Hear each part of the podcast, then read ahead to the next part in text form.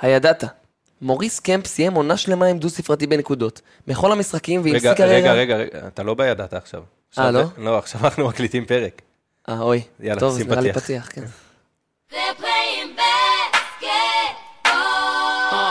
Around the world. Basketball. To the beach, y'all. Playing basketball. Let's go. All around the world. Y'all know.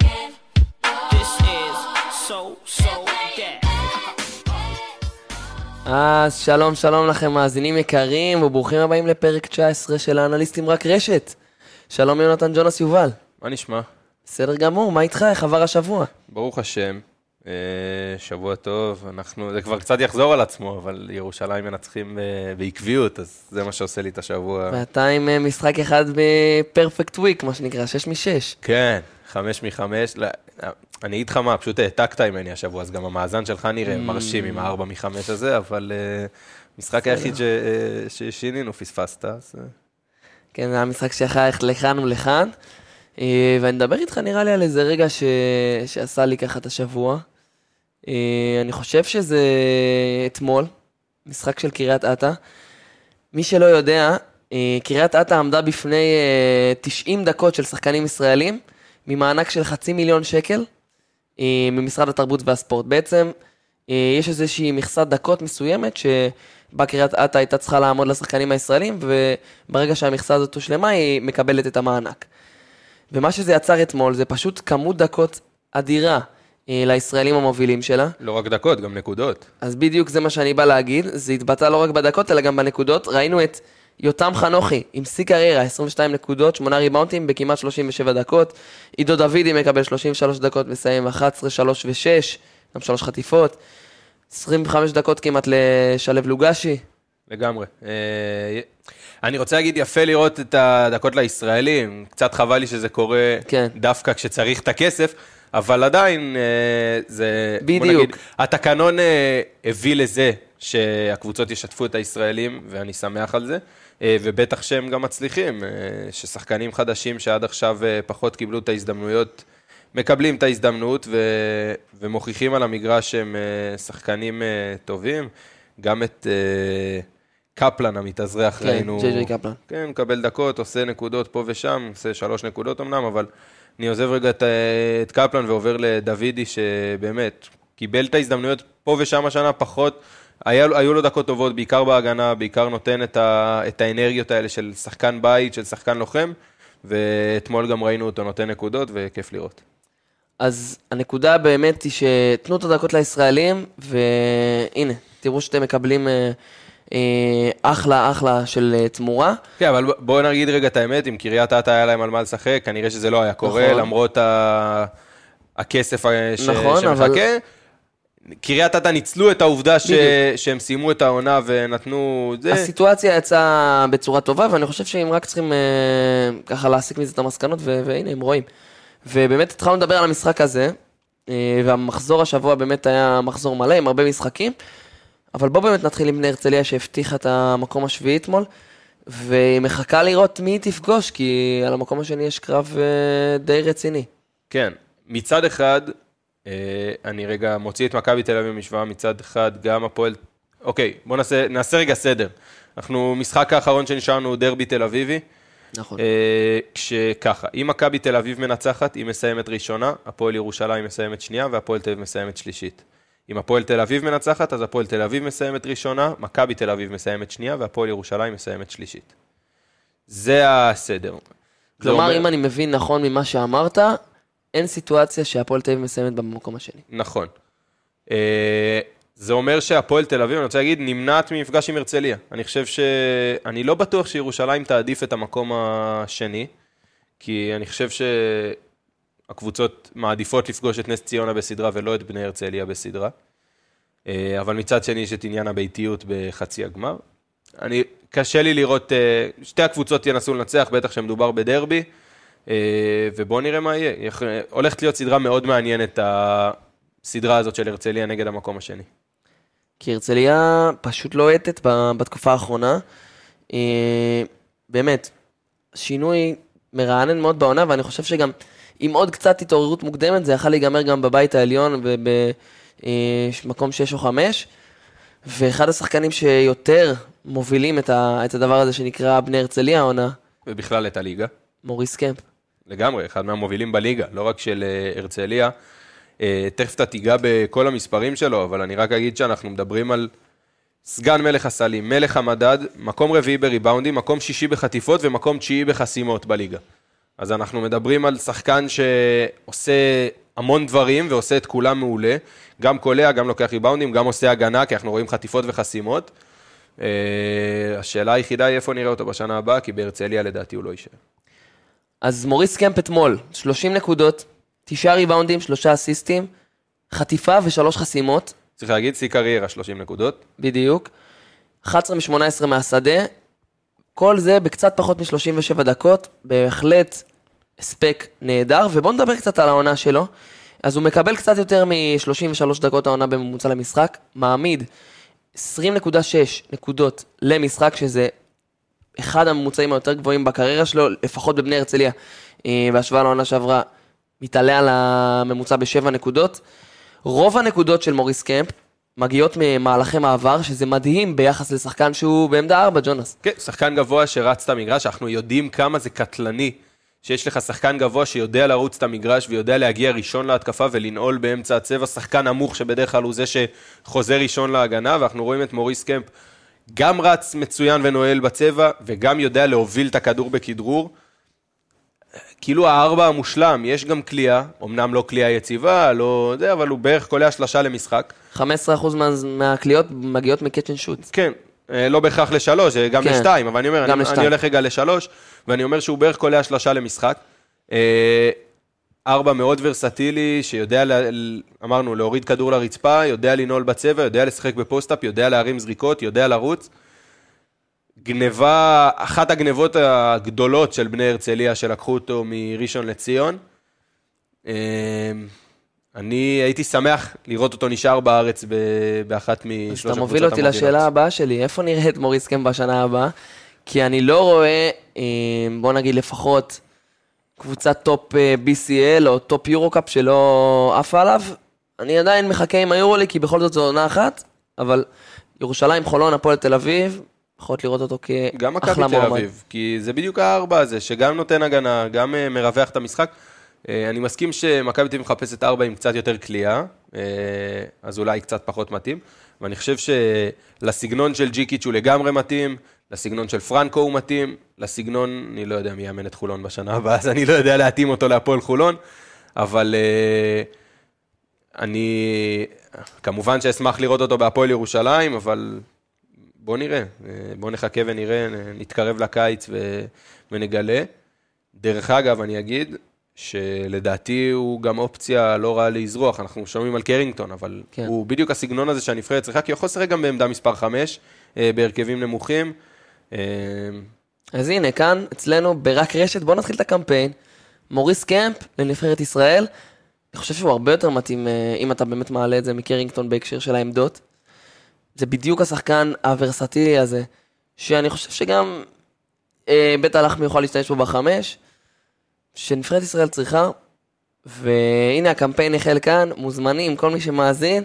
כן, המינוס היחידי זה ש... אה, זה מוריס קמפ לישראל. זהו, המינוס היחידי שאני חושב שהנבחרת כן מחפשת מישהו ליותר מקמפיין אחד, אז היא מחפשת מישהו שהוא קצת יותר צעיר, מוריס קמפ כבר לא ילד, אה, הוא בן 32, אז אה, אולי זה המינוס במוריס קמפ, אבל בכדורסל יש רק פלוסים.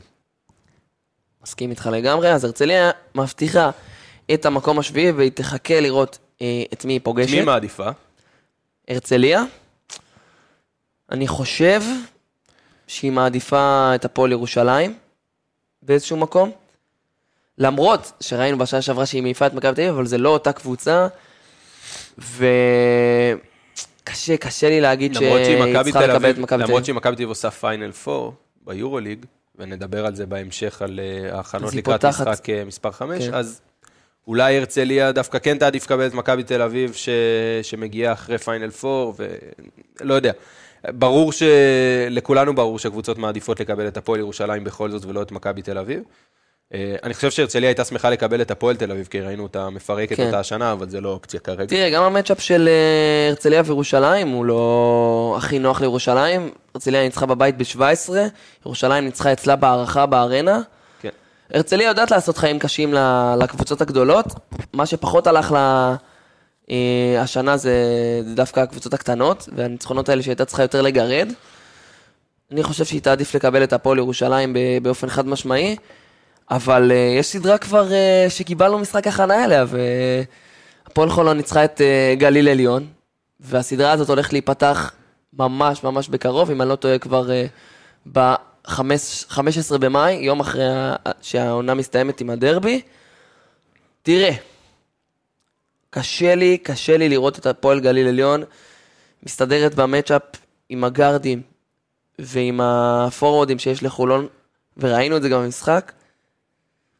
תן לי סיבות לא אופטימיות אם לא- אני אוהד גליל. אני לא חושב שזה רק עניין של matchup, אני דיברתי איתך פה לפני שבוע, ודיברנו על, על העניין הזה שהפועל חולון מריחה פלייאוף, מריחה מאני טיים, והיא תתעורר.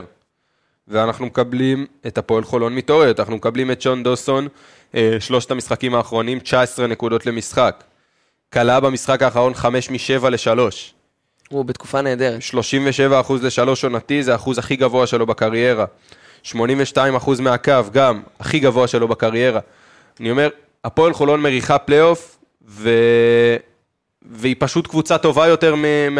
מ... מתחילת השנה ומאמצע השנה שדיברנו עליה, גם... ואני עוזב רגע את אה, דוסון, גם רגלנד, אנחנו מדברים על חמישה משבעת משחקים האחרונים של רגלנד, אנחנו מדברים על 20 פלוס.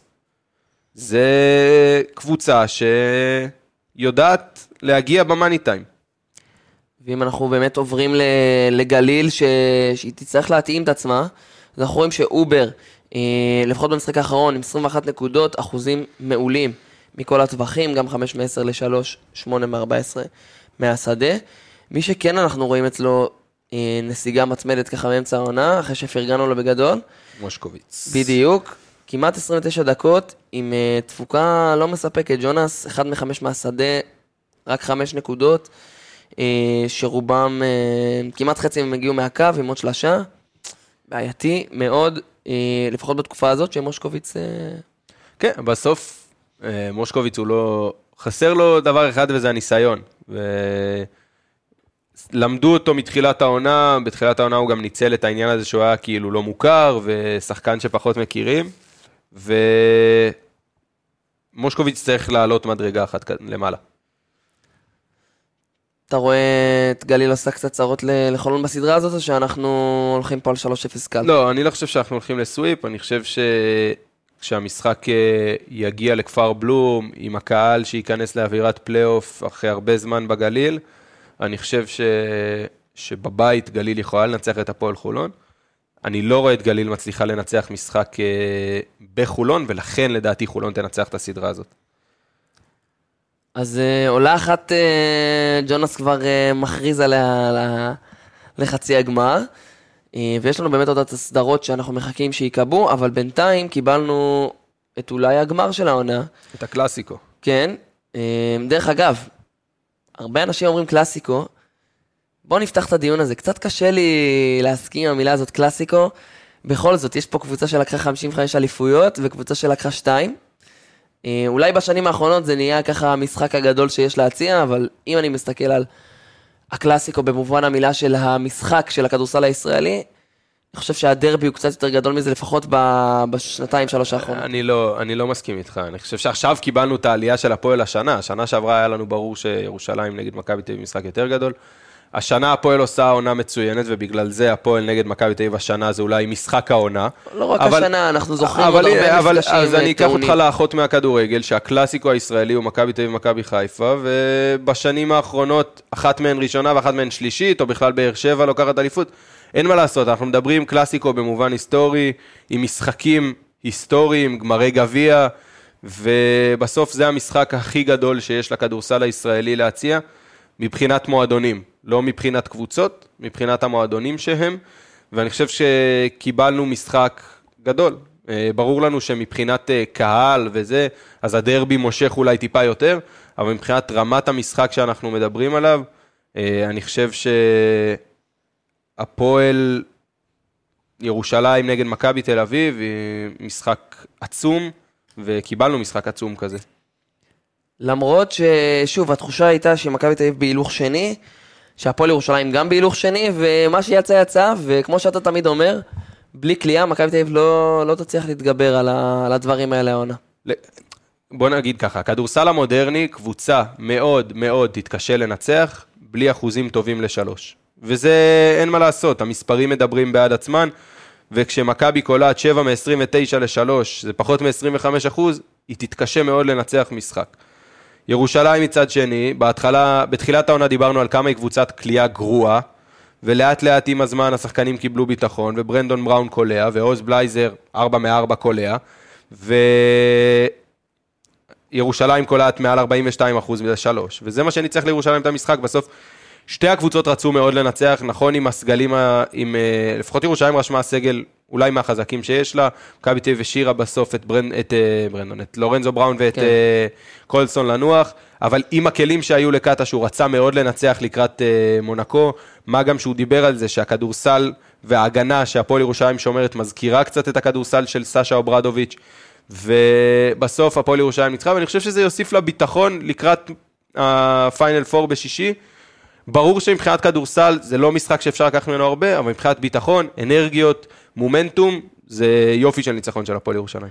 ובמשחק הזה יכולנו לראות באמת לראווה את הסגלים הישראלים של אה, שתי הקבוצות, ככה, כמו במשחק הקודם שקצת היה גרבג'י מדי, אם אתה זוכר. אה, כן, אבל פה ראינו בדקות המכריעות את ג'יקיץ' הולך עם שלושה ישראלים, ואת אה, קטש הולך עם שלושה ישראלים, והיה כיף לראות אז- את זה, את עוז בלייזר נותן הצגה. ו- בדיוק, אז אני רוצה לשים את הנקודה רגע על, ה, על הישראלים של מכבי תל אביב ולמול הישראלים של הפועל ירושלים. אז במכבי תל אביב, שיאן הדקות uh, במשחק הזה מהישראלים, רפי מנקו, 26 דקות ו-16 שניות, אחריו יפתח זיו, 25 דקות ו-40 שניות, וגיא פניני קיבל 7 דקות, סורקין קיבל קצת פחות מ-6 דקות, וג'יי כהן 15 דקות. כן. כמה נקודות uh, סך הכל uh, ישראלים של מכבי תל אביב? ג'ונס, אתה יודע להגיד לי? כן, 19 נקודות. כמה נקודות הישראלים של הפועל ירושלים? בלייזר לבד כלה 14, תוסיף 2 של שגב, 2 של טי.ג'יי קליין ו-8 של קורנליוס, אה, תגיע ל-26 נקודות.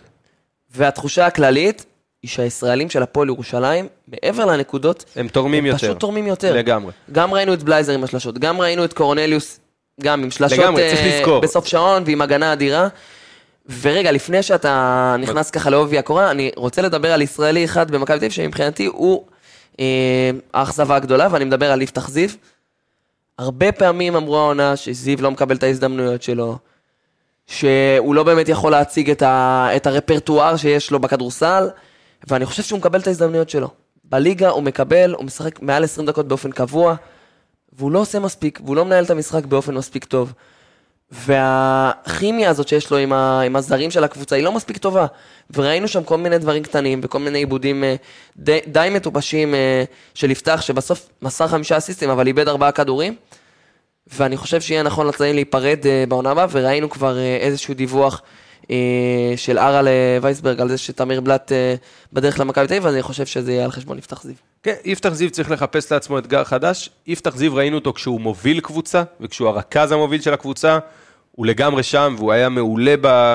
בקדנציות הקודמות שלו, ואני חושב שיש שחקנים שפשוט באופי שלהם לא, לא מסתדרים עם להיות שחקנים משלימים, ואנחנו השנה מגלים שיפתח זיו הוא כזה, כי גם כשהוא מקבל את ההזדמנויות בליגה, קשה לו להתעלות, ואני חושב ש... שיפתח זיו יצטרך אה, לחפש לעצמו קבוצה להוביל קדימה. נקודה שלך על הפועל ירושלים מקודם? כן, כן, אני אומר, הישראלים של הפועל ירושלים, יש להם תפקידים מאוד ברורים. עכשיו, אני מסתכל על זה בהשוואה לישראלים של מכבי תל אביב. אין תפקיד ברור. אין, אתה יודע בהפועל ירושלים שהסטופר ההגנתי שלך, של כל הקבוצה, זה אור קורנליוס. כשאתה רוצה לשתק שחקן מהקבוצה היריבה, אור קורנליוס הוא זה ששומר עליו לפני כל הזרים. במכבי תל אביב אין לך כזה. אז יש לך את סורקין שהוא שומר על הטבעת, אבל גם אז, ניבו עושה את זה אולי לא פחות טוב, אם לא יותר טוב מסורקין. ובהפועל ירושלים שוב פעם, כשהולכים לחמישייה הגנתית, שגב במקום הנקינס על המגרש, כי שגב יודע לשמור בחילופים ועומד מצוין מול גארדים. ואני חושב שהתפקידים האלה שג'יקיץ' תייג את שחקני ירושלים לתוכם, נותנים להם המון המון א' דקות וב' ביטחון. כי קורנליוס יודע שאת הדקות שלו הוא מקבל דרך ההגנה. ההתקפה שלו זה בונוס. והוא עושה מדי פעם דברים בהתקפה, הוא חייב לשפר את הכלייה. כי אור קורנליוס הרבה פעמים יש לו מבטים פנויים והוא חייב לשפר את הכלייה. ראינו שתי, שתי חדירות יפות של קורנליוס במשחק הזה, מס- שמסיים קצת יותר כן. טוב מבדרך כלל. בלייזר, מצוין מבחינת הביטחון לירושלים לקראת הפיינל 4. אה, חשוב מאוד לירושלים גם בהרכבים. השאלה היא כמה הוא רלוונטי בפיינל פור, כי ראינו את הוא אה, לא משתמש בו נכון, במשחקים באירופה. נכון, אני מסכים איתך, אבל אנחנו מכירים את טנריפה, ואם טנריפה תלך אה, להרכבים גבוהים, בלייזר בעמדה מספר 3 יכול לעזור, ואני חושב שבכללי עוד שחקן עם ביטחון על הספסל, עוד שחקן שהכלייה שלו השתפרה על הספסל, מוסיף המון, ואני חושב שאיתי שגב אה, יהיה מאוד משמעותי, כי הנקינס הולך... אה, בוא נגיד, אה, לריב מכות עם שרמנדיני שם מתחת לסלים, ושגב מהספסל יהיה חייב לתת את האקס פקטור, ואני חושב שהישראלים של הפועל ירושלים עושים עבודה מצוינת. נראה לי שזה גם הזמן להגיד שכל מי שמצפה לשמוע מה אנחנו חושבים לקראת הפיינל פור של ה-BCL שיקרה בסופש הקרוב, אז אה, אל דאגה, ביום חמישי יצא פרק ספציפי לקראת הפיינל פור, בואו נדבר בהרחבה, אה, יחד עם ברק חקלאי גם, על כל העניינים ועל כל המצ'אפים והדברים המעניינים, אז לא לדאוג, לא הפקרנו אתכם אוהדי הפועל ירושלים. נציין גם את אה, שאר המשחקים של המחזור ככה בכמה מילים, כי בוא, כבר דיברנו על החוסר ברלוונטיות בבית התחתון. אז הפועל חיפה ניצחה את גלבוע גליל אה, שמסיימת נכון, את ואני הפרק רוצה שלה. נקודה על המשחק הזה. א', צריך לפרגן למיקי גורקה, מאז שהגיע, ארבעה משחקים, יש לו שלושה ניצחונות. השאיר את הפועל חיפה בליגה, וגם אה, יודע לתת את, ה, את הטון, והישראלים של הפועל חיפה, אם דיברת על. הישראלים של קריית אתא, גור לביא עם אה, 12 נקודות ו-16 ריבאונדים. אה, מתן לוטטי 13 נקודות, 47 נקודות סך הכל של הישראלים של אה, הפועל. חיפה במשחק האחרון, ויפה לראות. אה, וכל הכבוד על הספורטיביות והקבוצות שעדיין נלחמות ונותנות. אה, ועוד נקודה, דיברת על ה... אתה זוכר את הידעת שהעלינו על אה, תומר גינת נמרוד לוי?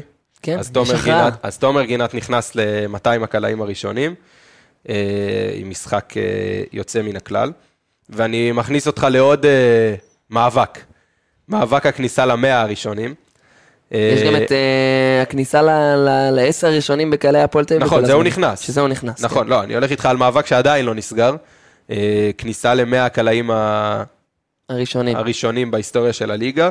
אז במקום המאה, קורן עמישה עם אה, 2,562 נקודות. ומי שנאבק על, על הכניסה, בר תימור, 2,547 נקודות, חסר לו 15 נקודות. עוז בלייזר, 2,531, חסר לו 31 נקודות. ושון דוסון, 2,511, קצת רחוק, חסר לו 51 נקודות. אבל נשמח לראות בסוף העונה את שלושתם נכנסים למאה הקלעים הראשונים של, אה, של הליגה. אז שים לב למה שאני אומר לך, זה כולל פלייאוף החישוב? אני חושב שכן. שון דוסון ייכנס ראשון, ראשון לדעתי, אני לא חושב תימור שבר רחוק תימור... 15 נקודות. אני חושב זה שבר שני תימור משחקים בתקופה אצל פחות. טובה, ואני לא מאמין שהוא עובר את החמש נקודות בדרבי. שאלה היא כמה בלייזר יקבל קרדיט ב- בסדרה הקרובה של ירושלים, תלוי מול מי היא תהיה. נחכה ונראה, נחכה ונראה, ויפה שאמרת על גינת, כי באמת היה לו משחק אדיר. היא- הפועל תל אביב אירחה את נס ציונה. מה אתה אומר על התאורה החדשה בדרייבין, ג'ונס? ראית את הדבר הזה? כן, אני- אוהב, אני אוהב... אה, כן, קצת חידוש, קצת כן. נראה כמו איזשהו... היכל ישן כזה, זה הופך את ההיכל לקצת יותר רוסישקין. אה, ואני חושב שאוהדי הפועל תל אביב יכולים להיות מרוצים בהקשר הזה. בהקשר של המשחק, אז יש קצת... אה, אה, קצת פחות אפשר להיות מרוצים. כן, שוב פעם, מחצית, מ-. מחצית ראשונה לא טובה של הפועל תל אביב, ירדה גם בפיגור 6 למחצית, אבל רבע שלישי, אה, הפועל תל אביב, בוא נגיד, העלתה את ההילוך מהילוך ראשון להילוך אה, שלישי, ועצרה את נס ציונה על 14 נקודות, ומשם אה, הדרך לניצחון קלה. אני חושב שכשהפועל תל אביב לוחצת על הדוושה ומעלה את ההילוך, היא עדיין מראה לנו את את הפועל תל אביב שאנחנו מכירים מהעונה, אבל אנחנו רואים גם שהיא מרשה לעצמה הרבה פעמים להוריד הילוך אה, לניוטרל אפילו ולשחק בעמידה. העניין הוא שאני כבר לא חושב ש... שהיא מרשה לעצמה, אני לא חושב שזה בשליטת... בשליטתה הורדת הילוך הזה... הזאת. אז אני לא מסכים איתך פה, כי אני כן חושב שזה בשליטתה, כי ראינו שכשהיא בפיגור, אז היא לחצה על הדוושה ועצרה את נס ציונה ועשתה את נכון, העבודה. מול נס ציונה זה אפשרי, מול גליל עליון, הפועל אילת זה אפשרי, מול הפועל חולון, מכבי תל אביב והפועל ירושלים, זה לא עובד. אז אנחנו נצטרך זה לחכות לא לפלייאוף. עובד המחצית אני הראשונה הזאת שהיא. רעה, והמחצית השנייה שהיא קצת אני, יותר אני טובה. מבין מה אתה אומר, אבל אני חושב שהפועל תל אביב גם הרשתה לעצמה הפסדים בעונה הסדירה, ואני רוצה, מעניין אותי לחכות לפלייאוף, אה, אולי לסדרה השנייה בפלייאוף, לסדרת חצי הגמר, אם הפועל תל אביב תעבור את הראשונה, ולראות את המחציות הראשונות של הפועל תל אביב, כשהכסף על הרצפה, מה שנקרא. תראה, המצ'אפ שיהיה להם זה או באר שבע או נס ציונה. אני לא חושב שאחת לא, הקבוצות... או באר שבע, או באר או שבע- נס ציונה, צודק. או באר שבע או נס ציונה. שישית או שמינית. אני לא חושב שאחת הקבוצות האלה מסוגלת לעשות נכון, להם זה, חיים בגלל קשים. זה אמרתי, אני, מעניין אותי לחכות לסדרת חצי הגמר, לראות השאלה אם את, זה יהיה אה, חולון, אולי ירושלים, אולי הרצליה, אולי יהיה פה כמה הפתעות. אה, אז אנחנו נחכה ונראה. אה, זהו, והמחזור הזה הגיע לסיומו, זה המחזור רק האחרון עוד משחק אחד שלנו, הערב. בדיוק, משחק אחד הערב של באר שבע, שתארח את אילת ללא קהל לצערנו. אנחנו גם כמובן מייחלים לרגיעה באזור הדרום ולבשורות טובות. והמשחק שינעל את העונה הסדירה בכללי זה הדרבי ביום ראשון. אני חושב שיהיה דרבי חם. אני חייב לציין שראיתי הרבה הרבה קולות שבאמת מתבאסים ו- וכועסים על השעה שנקבעה למשחק.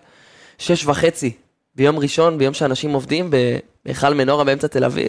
מצד שני, הרבה ילדים יוכלו להגיע למשחק כי השעה מוקדמת. אה, יתרונות וחסרונות. שוב, קשה לי עם המשחקים המוקדמים האלה, בעיקר שמדובר במשחקים כל כך מרכזיים, אבל uh, יכול להיות שגם מעורב פה איזה עניין של uh, זכויות שידור. אנחנו גם יודעים שביום ראשון, uh, במידה והפועל ירושלים תעלה, גם במידה ולא, אמור להיות הגמר של ה-BCL, אז יכול להיות שגם האיגוד uh, השקיע במחשבה בעניין הזה. וזהו, הייתה לנו אחלה עונה, אנחנו כמובן נסכם אותה לפני הפלייאוף ונעשה פרק מסודר עם סיכום והכנה לפלייאוף. אבל uh, נראה לי שזה הזמן מכאן uh, לעבור ברגע זה ממש uh, למה שיהיה השבוע, שזה משחק חמש של מכבי תל אביב במונקו, uh, שעליו נדבר בהרחבה. קדימה.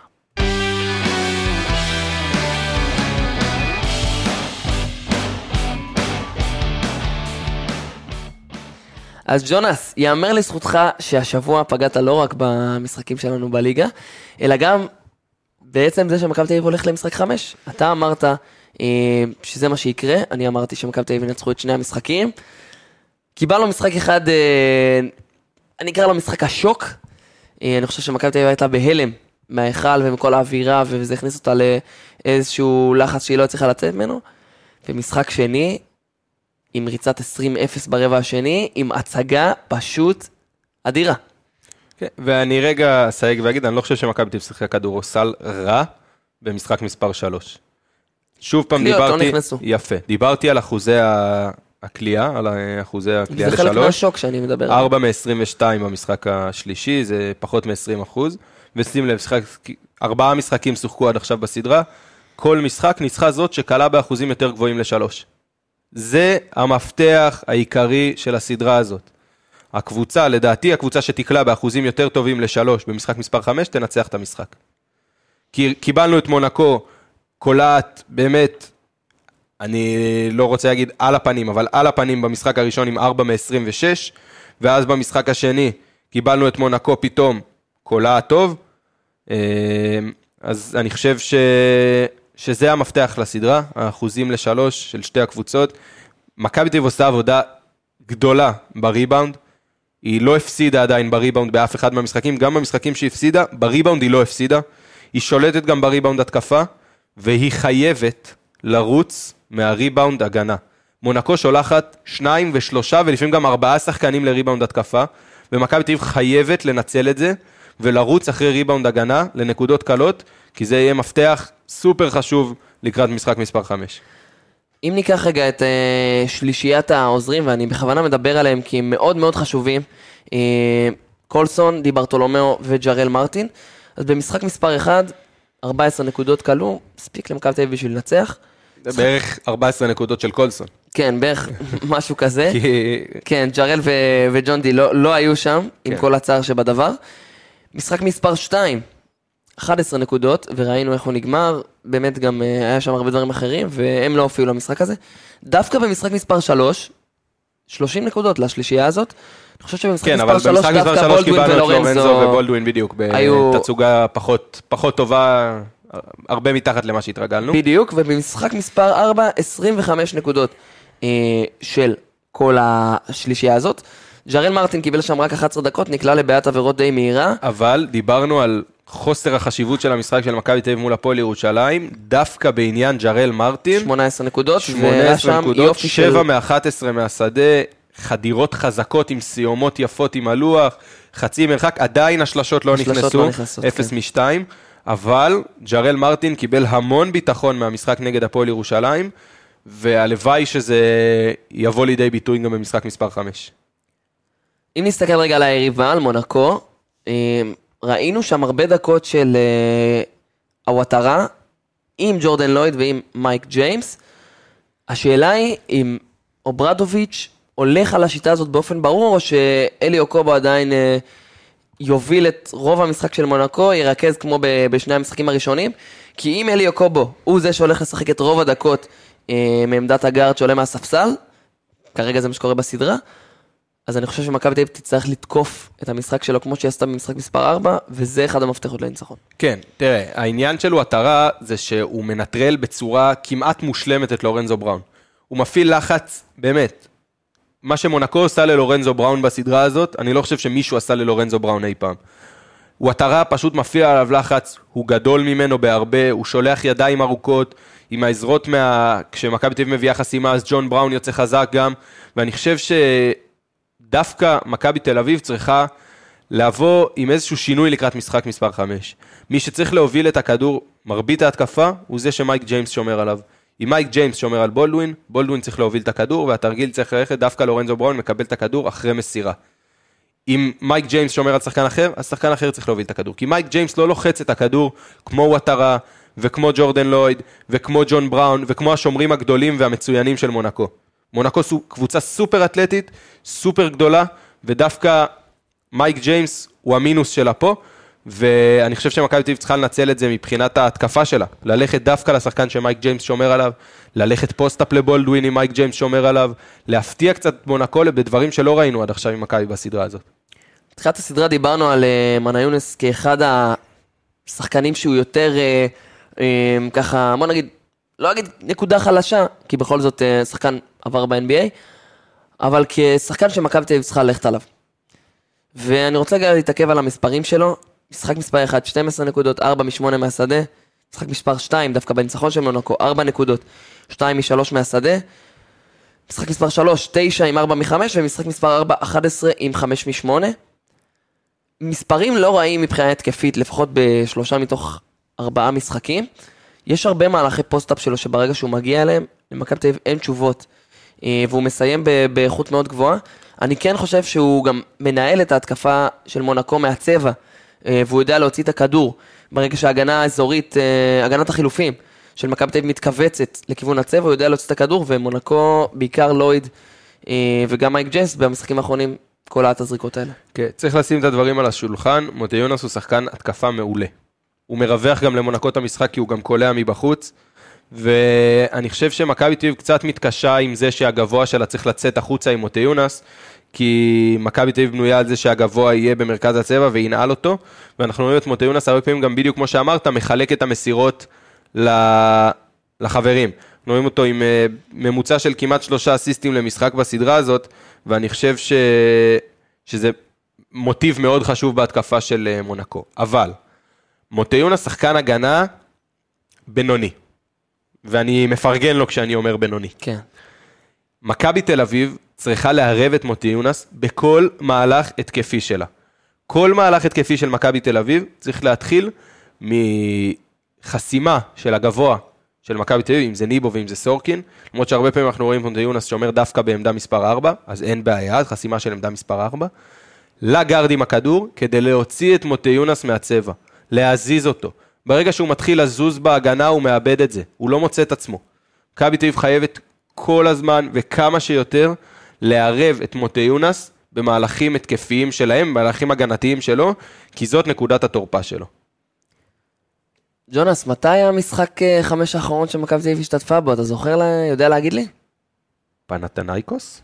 יפה מאוד, פנתנייקוס ב-2012, בהיכל אה, באוואקה, אז היא הפסידה. הפסידה בוואקה. כי בוא נשים את הדברים על השולחן, 16 אה, משחקי מספר 5 היו לנו ביורוליג, ובכולן קבוצת הבית ניצחה. כן. ויש לנו עוד שלושה אה, בפלייאוף הזה. עושה רושם שהנתון הזה יישבר, לא יודע אם על ידי מכבי, אני מקווה, אבל עושה רושם שהשנה תהיה סוף סוף קבוצת חוץ שמנצחת את משחק מספר 5. אז אני אקח אותך אחורה בזמן, לשנת 2012, אל משחק מספר 5. מכבי תל אביב מגיעה לאואקה. אה, בסגל של מכבי תל אביב, דיוויד בלו, קיט לנגפורד, טל בורשטיין, אוחיון, דווין סמית, הנדריקס, סופו. גם ליאור אליהו שהיה פה לא מזמן, שון ג'יימס. אה, ומי לא ציינתי עוד? את פניני, גיא פניני. השריד האחרון מהמשחק ה... אה, אי אז ב-2012. ואני לא יודע אם אתה זוכר, המשחק שם הוא משחק מאוד צמוד, מגיע למהלך של זריקה אחרונה, אה, מין אה, כזה follow של אה, קית' לנגפורד שנכנס אחרי הזמן, המשחק שם הולך להארכה, אה, ושם דיאמנטידיס אה, מפנתנייקוס פשוט גדול על מכבי תל אביב, קלע 25 נקודות באותו משחק, שאראס עם 13, אה, מייק בטיסט עם 8, פרפוגלו, 9, באמת, קבוצה אה, אדירה הייתה אז לפנתנייקוס. אה, מזכיר שעדיין עם אוברדוביץ' על הקווים, ששנה לפני כן ניצח את מכבי תל אביב בגמר אה, בברצלונה. אז זה משחק חמש האחרון שהיה למכבי תל אביב. מאז אה, הייתה זכייה אחת ביורוליג, היו כמה סדרות שנגמרו על האפס. אתה רוצה קצת סטטיסטיקה? דבר אליי. לא הייתה קבוצה צרפתית בפיינל פור של היורוליג. מאז וילרבן, אם אני לא טועה. אה, הייתה אה, קבוצה צרפתית בארבע הגדולות של כן, אירופה, בדיוק. אבל זה לא היה יורוליג. זה אז- לא היה יורוליג. אה, אז לא הייתה עדיין בפלייאוף של, בפיינל פור של היורוליג קבוצה צרפתית. מכבי תל אביב עדיין לא ניצחה סדרת פלייאוף ביורוליג שבה היא הפסידה משחק ביתי. והיא הפסידה בסדרה הזאת משחק ביתי. המאזן של מכבי תל אביב, דיברת על ההפסד האחרון, משחק מספר 5, המאזן של מכבי תל אביב, 2-2. בסדר, לא רע. אה, מונקו הפסידה בשישה משבעת משחקי ההכרעה האחרונים בסדרות הטוב מחמש, בכל המסגרות, אני לא מדבר רק יורוליג. כן, גם בליגה הצרפתית. נכון, הפסידה שישה משבעה. מוטיב חוזר. אה, מכבי תל אביב פיינל פור האחרון, דיברת על זה, הזכייה ביורוליג, אה, 2013-2014. אה, מה עוד, מה עוד, מה עוד? 2-1, כמה קבוצות חזרו מפיגור 2-1 לניצחון בסדרה? אני חושב שקבוצות שסיימו את הסדרה במשחק חוץ לא חזרו מעולם.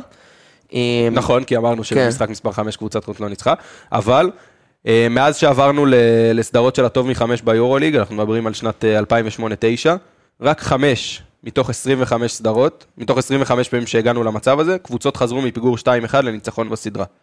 גם משהו שלא קורה הרבה. מונקו הפסידה את כל ארבע הסדרות האחרונות שהגיעו למשחק מספר 5. אני מזכיר גם שאת בוא נגיד שהסטטיסטיקה, שעברה, הסטטיסטיקה הולכת גם לפה וגם כן. לפה. לפי הסטטיסטיקה שתי הקבוצות צריכות להפסיד. גם את הסדרה בשנה שעברה, מונקו הפסידה במשחק חמש לאולימפיאקוס. אה, אז כן, בוא יש נגיד פה איזשהו מוטיב שוב, חוזר? לפי הסטטיסטיקה, כן. שתי הקבוצות היו צריכות להפסיד. מה גם שאם אנחנו מדברים על מהפכים, הרי מכבי תל אביב הובילה, מונקו הפכה. מתי הייתה הפעם האחרונה שהיו שני מהפכים בסדרת יורוליג? ב-2017, אה, אולימפיאקוס נגד הנדולו. גם זה לא קורה הרבה. תראה, אני אופטימי. אני אמרתי שעד עכשיו בערך קלעתי בול לאן הסדרה הזאת תתפתח. האמנתי שמכבי תל תגנוב משחק במונקו, היה לי ברור שמונקו תנצח משחק פה ודיברנו על זה גם. אני חושב שמכבי תל מנצחת את משחק מספר 5. אז לפני שאני אאמר, אני רוצה גם להוסיף אה, עוד נקודה למשוואה שאולי אה, תערער גם אותך. האולם, ראינו את האולם במונקו, אנחנו מודעים למגבלות שלו, לחוסר במזגן, לאולם שהוא ככה קטן ומכווץ על המגרש. ומכבי תל אביב ניצחה שם את המשחק הראשון, אבל מאוד התקשתה שם במשחק השני, וחלק מזה קשור גם לכל האווירה מסביב. רק שלושה וחצי אחוזים אה, מתכולת העולם אה, הגיעו לאוהדי מכבי תל אביב, אז אווירה ביתית. רשמית, בוא נגיד כן. רשמית, כי אנחנו לא יודעים כמה. אוהדי מכבי תל אביב קנו כרטיסים אווירה, בצרפת. אווירה ביתית כמו במשחק כן, הראשון אבל והשני צריך לא להגיד. גם במשחק הראשון לא הייתה אווירה, אין אווירה ביתית במונקו, למונקו, נקודה. כן. הקהל שם לא מייצר אווירה ביתית, האולם הוא נורא ביתי, אבל הקהל לא מייצר אווירה ביתית. אה, תראה, מכבי תל אביב, לדעתי הלחץ הוא על מונקו. מונקו מגיעה פייבוריטית, מונקו מגיעה אה, כקבוצת הבית, כשסיימה את היורוליג במאזן טוב יותר. אה, ולדעתי הלחץ על מונקו, בטח אם המשחק ילך צמוד, הוא עצום. אני חושב שמכבי תל אביב, עם הניסיון של השחקנים שלה, עם השחקנים שלה שיודעים להתעלות ברגעי האמת, גם לורנזו בראון, ראינו אותו כש, כשהכסף על השולחן במשחק מספר, אה, משחק מספר 4, כשמכבי תל אביב עם, ה, עם, ה, עם המשחק הכי חשוב שלה, שהיא מפסידה היא בחוץ, לורנזו בראון מתעלה ונותן הצגה, וגם וייד בולדווין הוא כזה שמגיע במאני טיים, אני רואה את המשחק הזה הולך לכיוון של מכבי תל אביב. אז יאללה, גם אני אאמר, ואיך אפשר להמר אה, נגד קבוצה ישראלית? זה מכבי תל אביב, בתקווה שניפגש אה, פה קצת לפני קובנה ונעשה פרק הכנה לפיינל 4. אה, אז מכבי תל אביב, ונחכה ונראה ביום חמישי, אולי נציין פה ככה מה קרה ומה יקרה. לסיום נעבור להערכה, נדבר קצת שלוש על שלוש. קדימה. יאללה.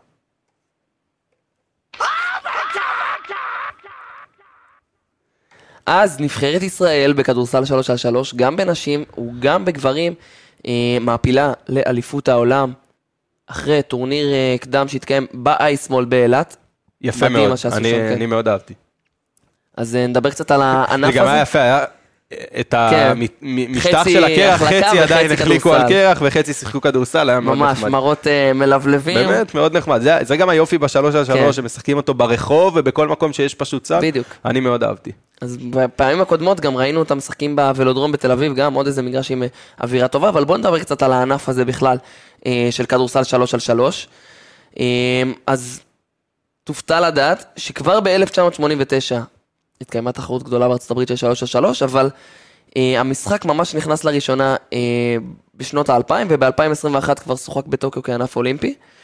אה, חוקים ספציפיים, אז כמו שכל אה, שחקן ברחוב מכיר, 3 על 3, עד 21 נקודות משחקים, צריכים לנצח עם הפרש של 2.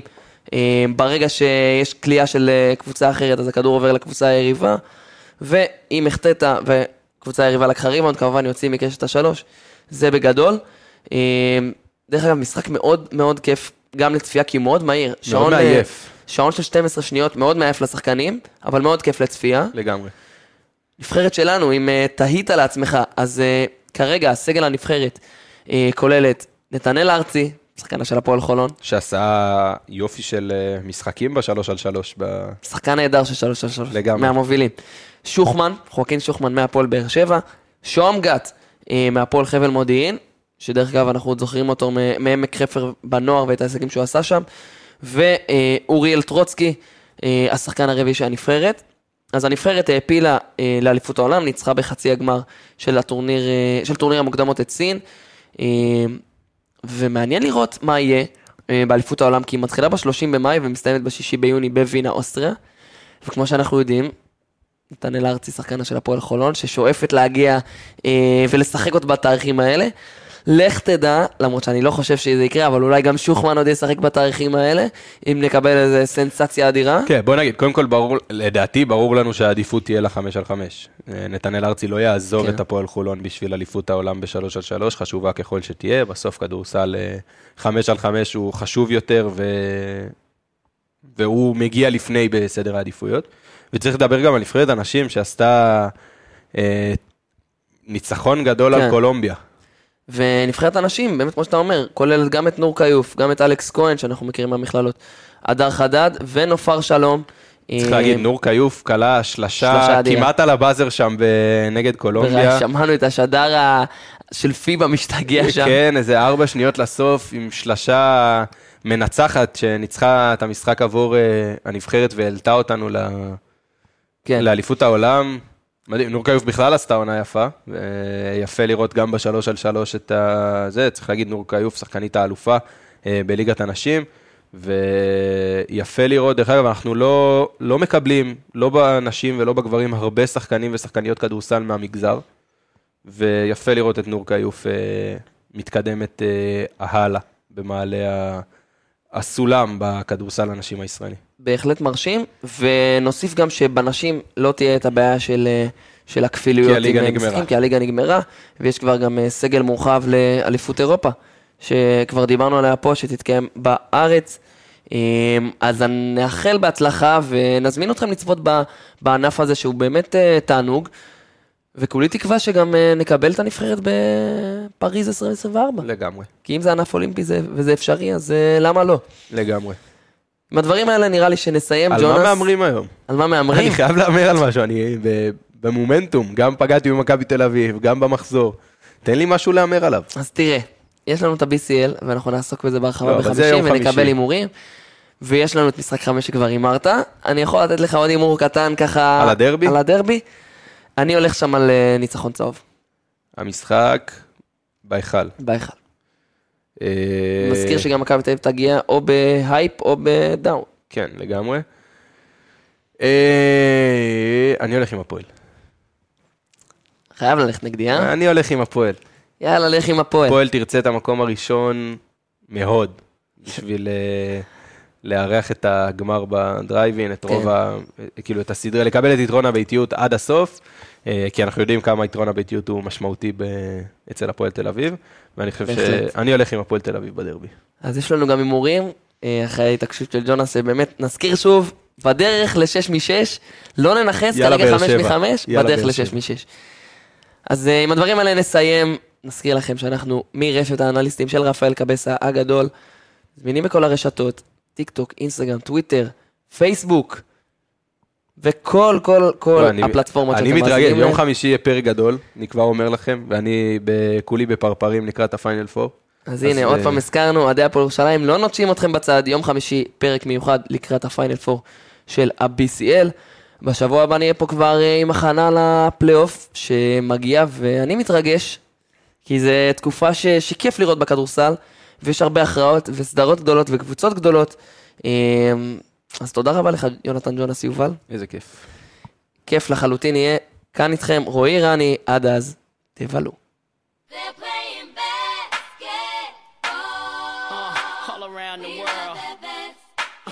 Uh, beach. Playing